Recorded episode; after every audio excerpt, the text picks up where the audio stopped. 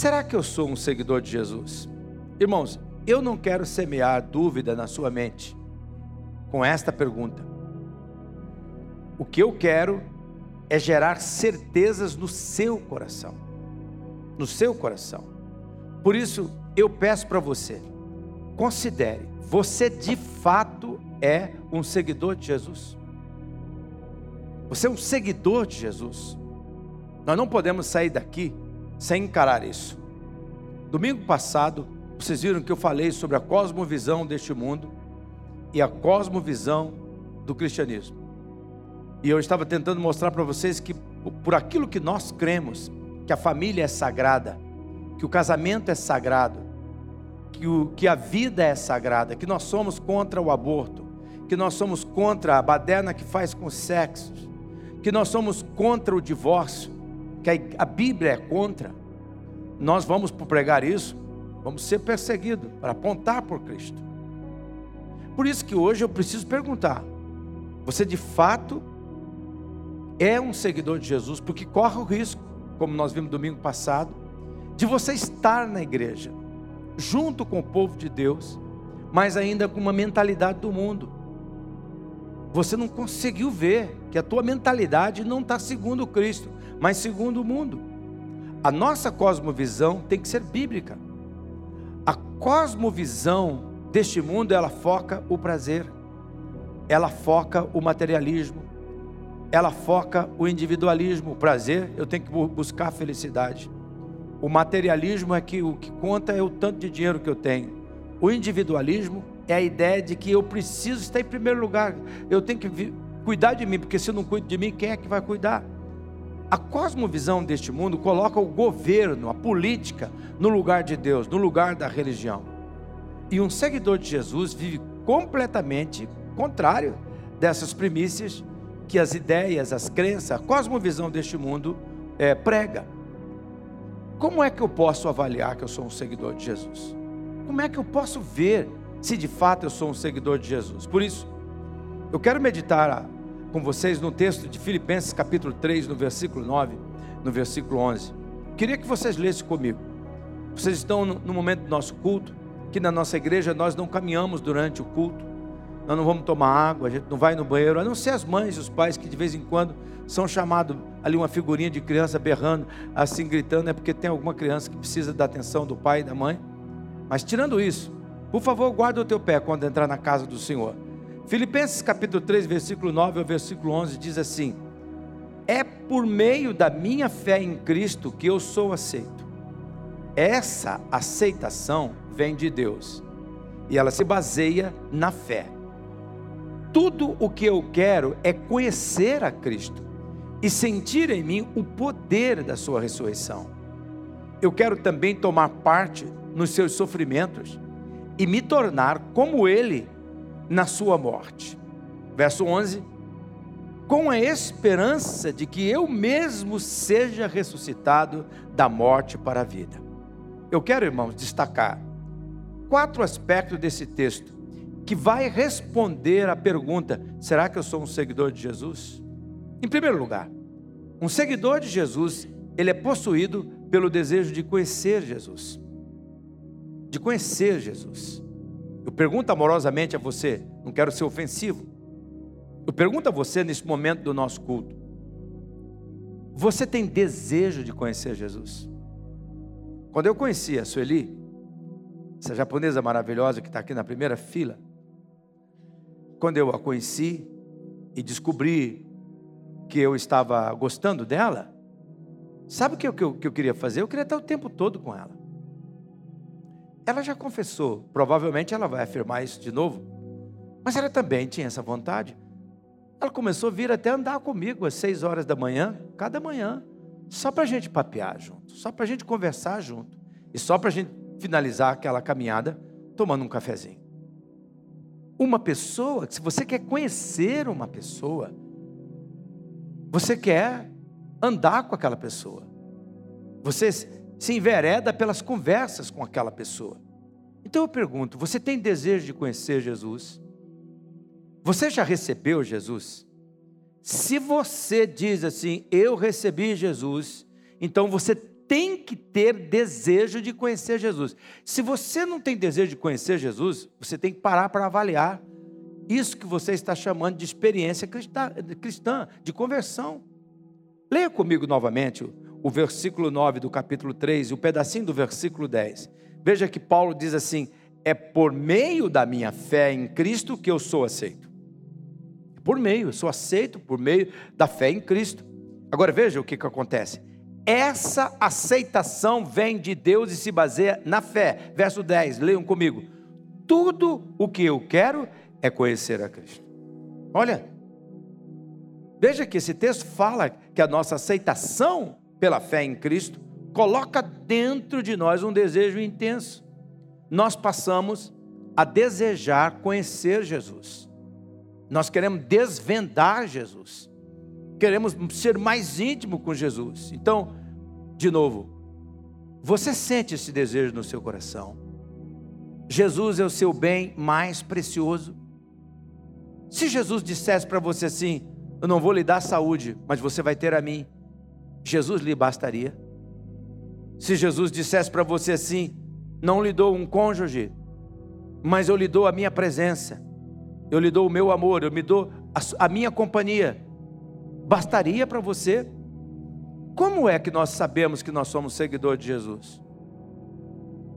Nós ficamos sabendo que a fé em Cristo está em nós pelo fato de nós desejarmos conhecer a Jesus. E Deus quer que nós conheçamos a Jesus. Por que, que Deus quer que nós conheçamos Jesus? Porque Ele sabe o bem que conhecer Jesus vai fazer a nós. Conhecer Jesus vai além de um entendimento comum, vai além de um conhecimento que Ele morreu na cruz, que Ele ressuscitou, vai além disto. Isso inclui você provar Jesus. Isso inclui você ver Jesus. É o que eu poderia dizer o conhecimento do mel. Se, uma, nunca, se alguém nunca comeu mel, como é que você explica que é mel? O conhecimento do mel, você pega o dedo ou pega uma colher e bota na boca cheia de mel, e aí você diz: Ah, esse é mel. Esse é mel. Você tem que provar. Conhecer a Cristo significa vê-lo. Você já ele já se revelou a você. Você já ouviu, e eu estou falando aqui não de ver uma imagem, eu estou falando aqui de que você viu que naquele momento, naquele instante, somente a presença de Jesus justificaria aquilo, daria sentido aquele momento. Ele está aqui, ele está comigo. Você já o experimentou. Cristo se tornou para você o seu maior tesouro, você se regozija em tê-lo na sua vida depois de se render a Jesus. Então existem alguns sinais do nosso desejo, slide 7, sinais do nosso desejo por conhecer Jesus. Como é que eu vou saber se eu tenho esse desejo, pastor? Então eu quero falar alguns desses sinais para você entender bem. Primeiro, o desejo de conhecer Jesus vai fazer você amar a leitura da Bíblia. Essa música do Azaf, eu quero eu, amar, eu amo a palavra de Deus, eu amo a palavra de Deus, que música. Essa é uma música que nós temos que cantar, essa é uma música que nós temos que encher a nossa mente com ela. Um discípulo, um seguidor de Jesus, ele vai amar a Bíblia. Ele vai amar ler a Bíblia. Ele ele fecha o Netflix, o Prime Video, ele vai amar a Bíblia.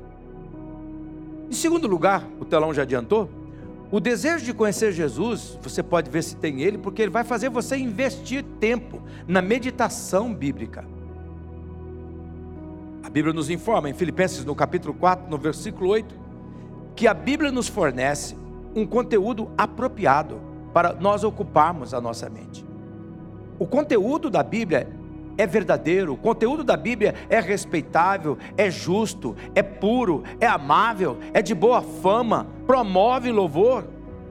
A meditação ocupa a mente do discípulo de Jesus, do seguidor de Jesus. E aqui eu peço para você parar e pensar. Você vê intencionalmente a sua mente pensando na palavra de Deus? Ama a leitura e investe tempo na meditação. Pastor, eu não sei como é que é meditação. Será que meditação é aquele negócio que a gente assim cruza a perna? Eu não consigo nem sentar daquele jeito, pastor. A gente fica ali um Hum, é isso aí que é meditação. Não, meditação, você sabe muito bem que é meditação. Porque todos nós aqui sabemos o que é preocupação. O que é preocupação?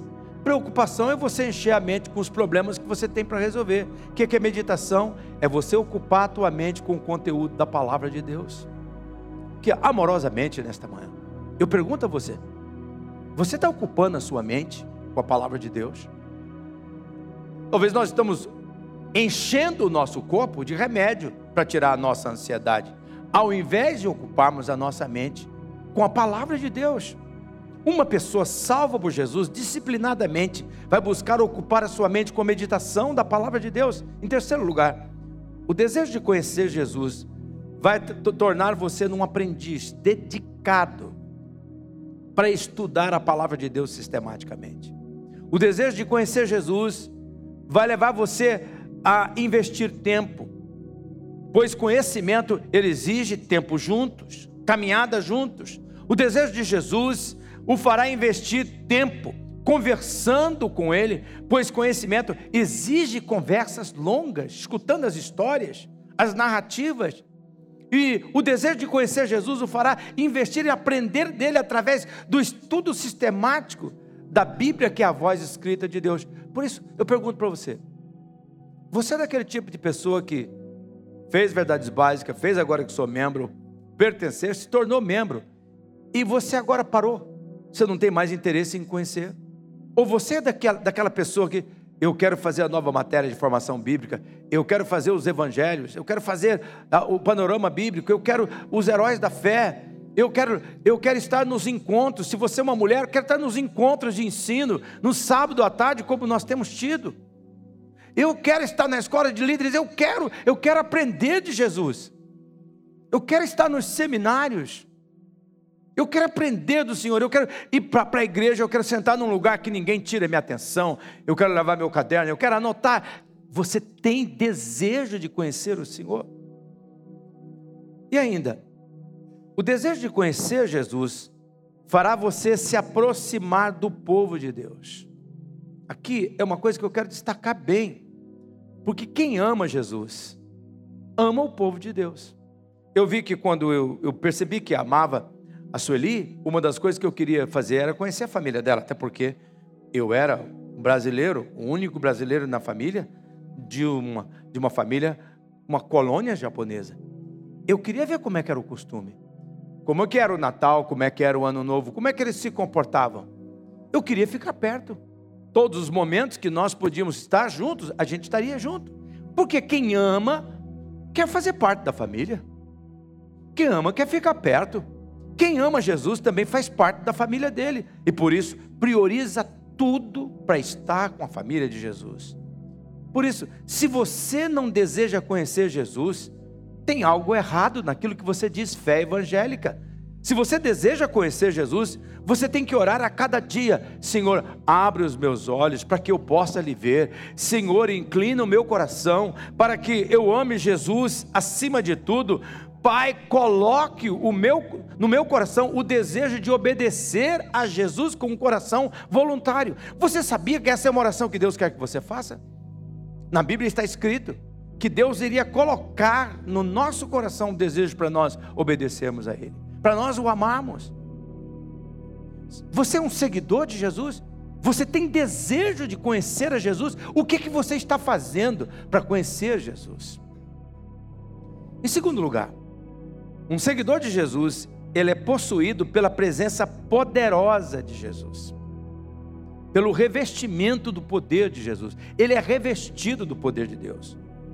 Veja, um seguidor de Jesus, além de um desejo novo, ele também tem uma força nova. Diga, um desejo novo, uma força nova. Vamos falar com mais força? Um desejo novo e uma força nova. Um seguidor de Jesus ganha uma nova capacitação. Você tem essa nova capacitação? Você percebe a presença desse poder sobrenatural na sua vida? A força que habita o seguidor de Jesus é a mesma força, é o mesmo poder que ressuscitou Jesus. O mesmo poder. Portanto, você pode perceber que tipo de força. É uma força que não há impossíveis. é uma força ilimitada? Um seguidor de Jesus, ele é revestido de poder. Eu mostro para vocês, olhem comigo o versículo 10 de novo de Filipenses. Leia em voz alta todos vocês.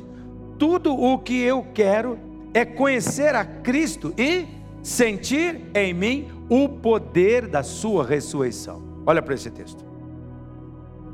Eu paro a minha mensagem, levanto a minha mão em direção de vocês e peço, Espírito Santo, dê revelação da verdade para esse povo que eu amo. Espírito Santo, hoje é dia que nós comemoramos o dia do pastor. Dá de presente a esse pastor que ora a ti agora a abertura dos olhos do teu povo para eles verem que uma vez que nós seguimos ao Senhor, nós temos um novo desejo e nós temos um novo poder habitando dentro de nós, atuando em nós. Se você crê nisso, diga um amém. O poder que fez a pedra do túmulo de Jesus rolar que levantou Jesus dos mortos, é o mesmo poder que habita naquele que crê. O seguidor de Jesus, ele recebe um novo desejo, ele quer conhecer Jesus. Mas ele recebe também uma nova força, e essa nova força, escute bem, provisiona o seguidor de Jesus com toda a ousadia que ele necessita para viver vitoriosamente a sua existência. Então, considere comigo. Você percebe esta força, este poder sobrenatural agindo em você? Preste atenção, irmãos. Eu não estou dizendo que você, esse poder não vai deixar você ter lutas, adversidades, provações. Escute bem: as lutas são as mesmas, as circunstâncias são as mesmas, as adversidades também são as mesmas, as noites frias também são as mesmas. Mas sabe o que mudou? o poder é novo. O poder não é o mesmo. O poder é novo, ele habita em você. Agora, naquele que crê, há um poder novo operando. Eu mostro para vocês. A Bíblia diz em Efésios, no capítulo 3, no versículo 20, olha o que está escrito. Leia, acompanhe comigo no telão. Aquele que é capaz de fazer infinitamente mais do que tudo o que pedimos ou pensamos. Agora leiam comigo de acordo com o seu poder que atua em nós. Põe a mão assim no peito. Diga: o poder de Jesus está atuando em mim. Fala com fé. O poder de Jesus está atuando em mim. Você tem que tomar ciência disso. Olha que coisa tremenda. Um seguidor de Jesus é uma pessoa provisionada para vencer qualquer coisa, seja o que for, para suportar, para passar, para enfrentar qualquer situação. A vida daquele que segue a Jesus passa a estar sob uma influência poderosa, uma nova força. E conforme Filipenses capítulo 4, verso 13, que não está no telão, mas que você pode anotar, Filipenses capítulo 4, versículo 13, diz: conforme a força de Jesus que opera em nós, nós podemos enfrentar qualquer situação, qualquer situação. Não é que nós somos livres daquelas situações, é que nós passamos por aquela situação com a força de Jesus. Esta força, ela nos capacita para vencer a atratividade da tentação, o embelezamento das iscas do pecado, do mal, para nos atrair. Essa força nos capacita a vencer o poder escravizador do pecado. Essa força nos capacita a vencer as maldades humanas. Essa força nos capacita a vencermos os ataques do maligno, as setas é, inflamadas do diabo, as pegadinhas do mal. Essa força nos capacita, essa força nos capacita a vencer as fúrias das adversidades. Essa força nos capacita com coragem para falar a verdade em qualquer lugar, porque eu sei em quem eu tenho crido, porque Ele é poderoso, Ele é poderoso, e o poder dele habita em mim. Eu oro para que você perceba isso. É incrível, porque esta força que tem o seguidor de Jesus capacita ele para agir. Duas coisas aqui: esforçadamente e ousadamente. Eu mostro para os irmãos. Colossenses capítulo 1, versículo 20. Olha o que está escrito em Colossenses capítulo 1, versículo 20. Peça, a revelação de Deus para esse versículo. Paulo diz: Para isso eu me esforço. Agora veja, lutando conforme o que? A sua força, que atua poderosamente em mim. Leia comigo, irmãos. Vamos lá. A tua força a que atua poderosamente em mim. Qual é a força que está atuando em você? A força de Jesus. Diga, a força de Jesus. Ela está atuando em mim.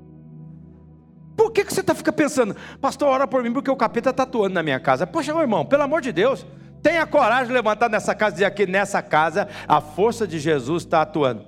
Alto lá, menino. Alto lá, menina. Meu bem, alto aí. Pode parar com esse discurso teu aí. Que quem está atuando aqui nessa casa é Jesus. É Jesus que está atuando aqui. Marido, tenha coragem de levantar na sua casa e dizer: assim, escuta aqui, Satanás. É Jesus que está atuando aqui. Eu me lembro quando eu morava em Nova Esperança. Nós éramos meninos, minha mãe, meu pai ainda estava descobrindo a fé em Cristo, não sabia muito direito. Eu me lembro que um dia à noite, o capeta visitou nossa casa. Nunca vi muita coisa, mas tive duas experiências, uma eu conto para vocês. A nossa casa era de madeira pequena, e a gente escutava como se tivesse assim uma pessoa com um rastelinho ou então com mãos com unhas grandes passando assim na mata junta da madeira, rodeando a casa. Mas minha mãe, minha mãe, Dona Maria, ela pegou a Bíblia, abriu no Salmo 91 e partiu bem no canto onde aquela coisa estava parada, raspando na parede.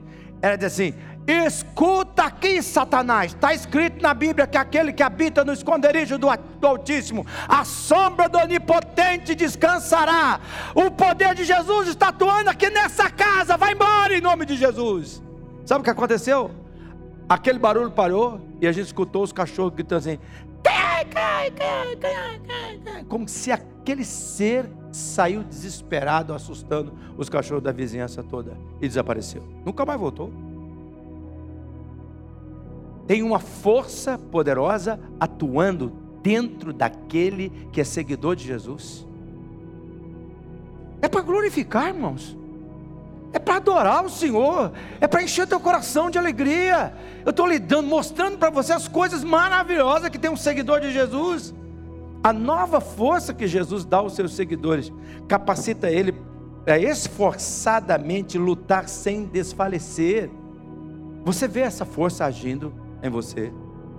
Se você não tem desejo em conhecer Jesus e você não vê a força de Jesus agindo em você, eu, peço para você, refaça a sua entrega. Refaça, confira. Peça para Deus da iluminação a você, você tem que se entregar a Cristo plenamente. Você tem que pedir para que Ele coloque esse desejo no seu coração e que essa força poderosa esteja aí para você não viver caído. Um seguidor de Jesus, em terceiro lugar, é possuído por uma disponibilidade que inclui uma nova tendência. E essa nova tendência é sofrer por Jesus. A vida cristã, ela é marcada por um novo desejo, ela é marcada por uma nova força, mas também o seguidor de Jesus recebe uma nova tendência, uma nova inclinação, uma nova perspectiva. Como sua vida anterior era pautada na cosmovisão, deste mundo, então ela era pautada em cima do individualismo, que aquilo que eu quero vem primeiro. Mas quando Jesus chega na vida de uma pessoa e ele se rende a Jesus, esta tendência vai perdendo o espaço e o crente recebe uma nova inclinação, uma nova tendência, é passar a ver como privilégio sofrer por Jesus, sofrer por Cristo. Vamos ler o que, que o texto diz, que o texto que nós estamos estudando diz o versículo 10. Tudo o que eu quero é conhecer a Cristo, é sentir em mim o poder da Sua ressurreição, mas eu quero também tomar parte nos seus sofrimentos. Você percebe a mensagem? Olha se você consegue perceber a mensagem. Peça para que Deus coloque esta mensagem. Veja que o texto está dizendo que o foco do seguidor de Jesus muda. É como está escrito em Gálatas, no capítulo 2, no versículo 20: Já não sou eu mais quem vive, é Cristo que vive em mim. É como diz Paulo em Gálatas capítulo 2, no versículo 20, continuando o versículo, ele diz: A vida que agora eu vivo no corpo, eu vivo pela fé no Filho de Deus que me amou e se entregou por mim. O que, que significa isso? A perspectiva de um seguidor de Jesus muda. Perspectiva da vida. Aquele que focava apenas que podia ganhar coisas de Cristo, passa a olhar com privilégio, que privilégio que eu tenho de padecer por Cristo. Pode me chamar de crentinho, de irmão, pode colocar, não tem importância. Não vou lhe fazer processo, não. Pode, pode, pode me prejudicar, pode tentar fazer alguma coisa. Eu sei, não vale encantamento contra Jacó. Está escrito na palavra. Não vale encantamento contra o povo. Pode, pode, pode, pode. Mas não vai chegar porque eu tenho um novo desejo que é conhecer a Cristo e eu tenho uma nova força dentro de mim e essa nova força me inclina que eu possa inclusive padecer por Cristo. Veja como é que Paulo coloca o assunto em Filipenses capítulo 1, no versículo 29, o mesmo homem tratando esse assunto, veja, pois vocês receberam o privilégio, veja, fala privilégio, não apenas de crer em Cristo, mas também de fazer o quê? De sofrer por Ele. Sofrer por Ele, um seguidor de Jesus não olha sofrer para Cristo como se fosse, ah meu Deus do céu, como que Jesus está me abandonando, será que Ele não vai? Não, ele olha como um privilégio. Por quê? Porque o individualismo egoísta é trocado por um altruísmo celestial, divino. A ideia equivocada que você tinha anteriormente, baseado na busca do prazer, da felicidade, ela é trocada por uma vida de utilidade e você passa a olhar agora de que é a santidade que gera felicidade, é viver o propósito de Deus que gera felicidade, é viver a boa, agradável, perfeita vontade de Deus que gera prazer na vida. E aí até os sofrimentos se tornam diferentes. Veja como é que Paulo afirmou em Colossenses, no capítulo 1, no versículo 24. Ele diz: Agora me alegro em meus sofrimentos por vocês e completo o meu corpo e completo no meu corpo o que resta das aflições de Cristo em favor do seu corpo, que é a igreja. Então eu pergunto para você, você como seguidor de Jesus, você está vivendo isto? Um seguidor de Jesus tem um novo, um novo gosto, tem uma nova força, tem uma nova tendência, uma nova inclinação. E em quarto lugar, um seguidor de Jesus tem suas prioridades alteradas e ele passa a viver sobre um novo código de vida. Os valores são alterados e aí então há novas prioridades. Novas prioridades, é uma renovação nas prioridades. Os olhos de um seguidor de Jesus é aberto por Jesus e ele começa a perceber uma coisa assim, sabe de uma coisa? Eu tenho cidadania celestial eu tenho cidadania celestial. E ele passa então a ver o que? A primeira implicação que acontece, ele muda a questão da morte. A maneira dele ver a morte passa a ser diferente. A morte já não assusta mais aquele que é seguidor de Jesus. Porque ele já sabe que a cidadania, a cidadania dele é celestial, ele já percebeu que esta vida aqui não é tudo. Então, o seu coração tem segurança. O seu coração, além de segurança, tem esperança. E ele passa a ver que dessa vida nada nós levamos. Ele passa a ver que esse é o período curto da eternidade. Então o que, que acontece? Essa nova visão de segurança e de esperança dentro do seu coração, devido ao seu interesse mudado, ele, ele começa também a mudar as prioridades. Não, antigamente eu, eu dava prioridade a isso, aquilo, agora mudou. Eu sou cidadão do céu e então as suas prioridades são renovadas. Veja como é que Paulo coloca isso no, no, no texto que nós estamos estudando, no, no, versículo, no versículo final do versículo é, no, 10 e no versículo 11. E me tornar como ele na sua morte, com a esperança de que eu mesmo seja ressuscitado da morte para a vida. Veja aqui, meus irmãos, minhas irmãs, nesse culto de Santa Ceia, o seguidor de Jesus passa a crer que se é verdade que ele morreu com Cristo, também é verdade que ele vai ressuscitar com Cristo. Que ele vai ressuscitar com Cristo. E ele ressuscita para a vida eterna. E então, logo, o seu interesse sofre uma alteração. Seu interesse, seus investimentos sofre uma alteração. Não é algo forçado, não é algo imposto pela religião, não é algo que está no seu pacto de membresia, mas é algo natural dos novos valores que a presença de Jesus faz. A sua mente, o seu coração passa a pensar em conformidade com o que está escrito em Colossenses no capítulo 3. Veja o que, que diz o versículo 1. Leiam comigo em voz alta vocês. Vocês foram ressuscitados com Cristo, portanto, põe o seu interesse no que, meus irmãos? Nas coisas que são do céu. Continue. Onde Cristo está sentado ao lado direito de Deus que que está falando aqui? As prioridades mudam porque o interesse também mudou. Você põe seu interesse nas coisas que são do céu. O seguidor de Jesus passa a ter um novo gosto. E conforme o verso 2, veja o verso 2, o rumo da mente do seguidor de Jesus muda. Olha o que, que diz o, o verso 2: pense nas coisas lá do alto e não nas coisas que são aqui da terra. Veja a troca, o que vai acontecendo. Então, o que, que significa isso? Escute aqui bem. O seguidor de Jesus passa a analisar a vida, aquilo que acontece na vida, os trajetos, as dificuldades, as adversidades, as tentações, os tombos que ele levou, na perspectiva da eternidade.